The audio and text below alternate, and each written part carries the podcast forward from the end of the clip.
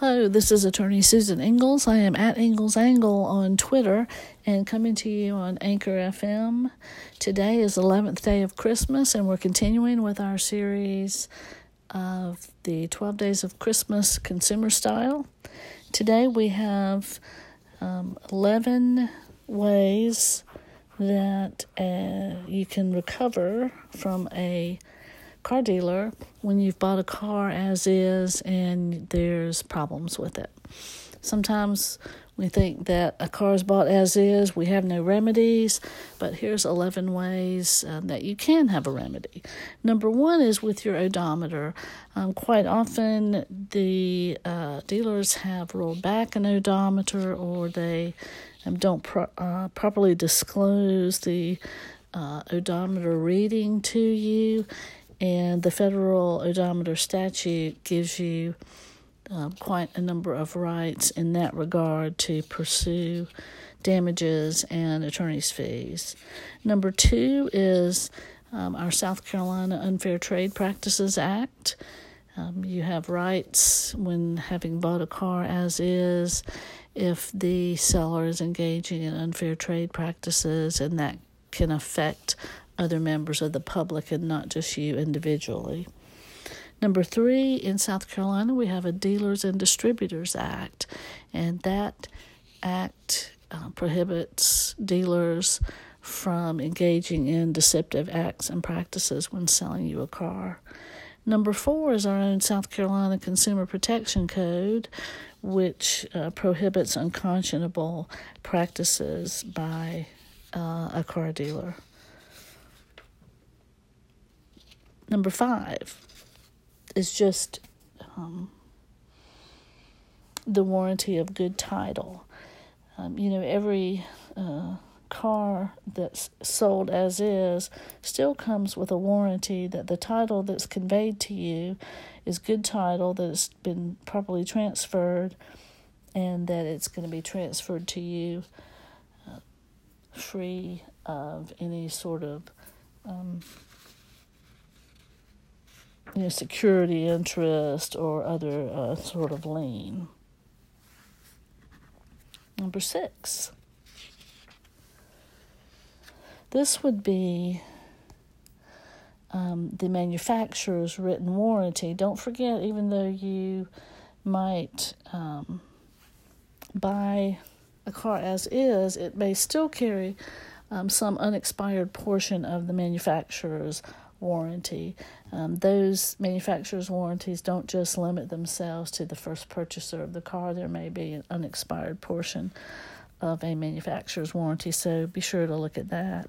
Number seven, um, used car dealers um, may um, have made a hidden express warranty and that can't be disclaimed. So, while an as is disclaimer may be effective as to implied warranties, it can't prevent the enforcement of an express warranty. Um, dealers selling used cars typically try not to make express warranties, but that's nearly impossible. And they always make express warranties of some sort, whether they realize it or not. That can be anything from uh, something that is stated on the sales documents um, to something that is an oral statement that's an express warranty. So keep that in mind. Um, number eight.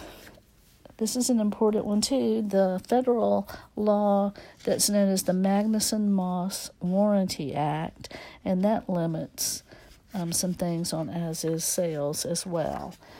It specifies that a dealer or manufacturer providing a written warranty on a vehicle cannot disclaim the implied warranties for that vehicle. So there's some strong remedies there. Tip number nine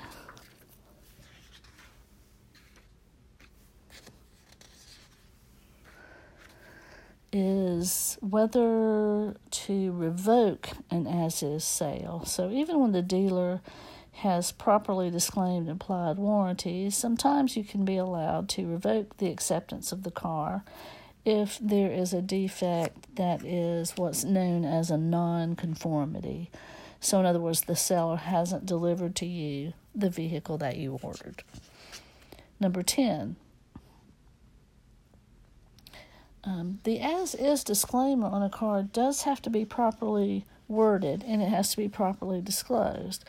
So, the Uniform Commercial Code, the UCC, allows disclaimers of implied warranties, but only if the dealer uses proper language, such as merchantability, as is, with all faults, um, that sort of language. And it must be in the dealer's sales documents. The dealer can't rely on anything that is in the manufacturer's uh, documents.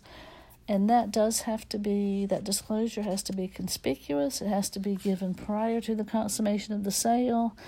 And it needs to be agreed upon by the parties. So just because there's some sort of an as is sticker on the car something of that nature, that's not part of the sales contract, so it may not be binding.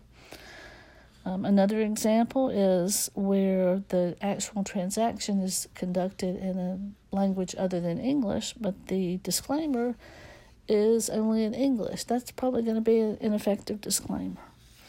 And finally, number seven, uh, the Uniform Commercial Code also provides um, that uh, an as is disclaimer is not effective when it's unconscionable made in bad faith, or if the circumstances indicate otherwise. So that's a pretty broad um, phrase. And for example, um, a dealer might try to distract your attention from the disclaimer or discourage you from reading it, or something that often happens, they just sort of put their hand over that part of the sales document. So it can be any number of things that would come under the circumstances indicating otherwise under that um, Uniform Commercial Code. So that's your 11 tips on the remedies that might be available to you even though you bought a car as is. So those are the tips for the 11th day of Christmas. Um, this is Attorney Susan Ingalls. I am at Ingalls Angle on Twitter and coming to you on Anchor FM. So, tomorrow is the last day of our 12 Days of Christmas Consumer Style series. And uh, thank you for tuning in today. I look forward to you tuning in tomorrow.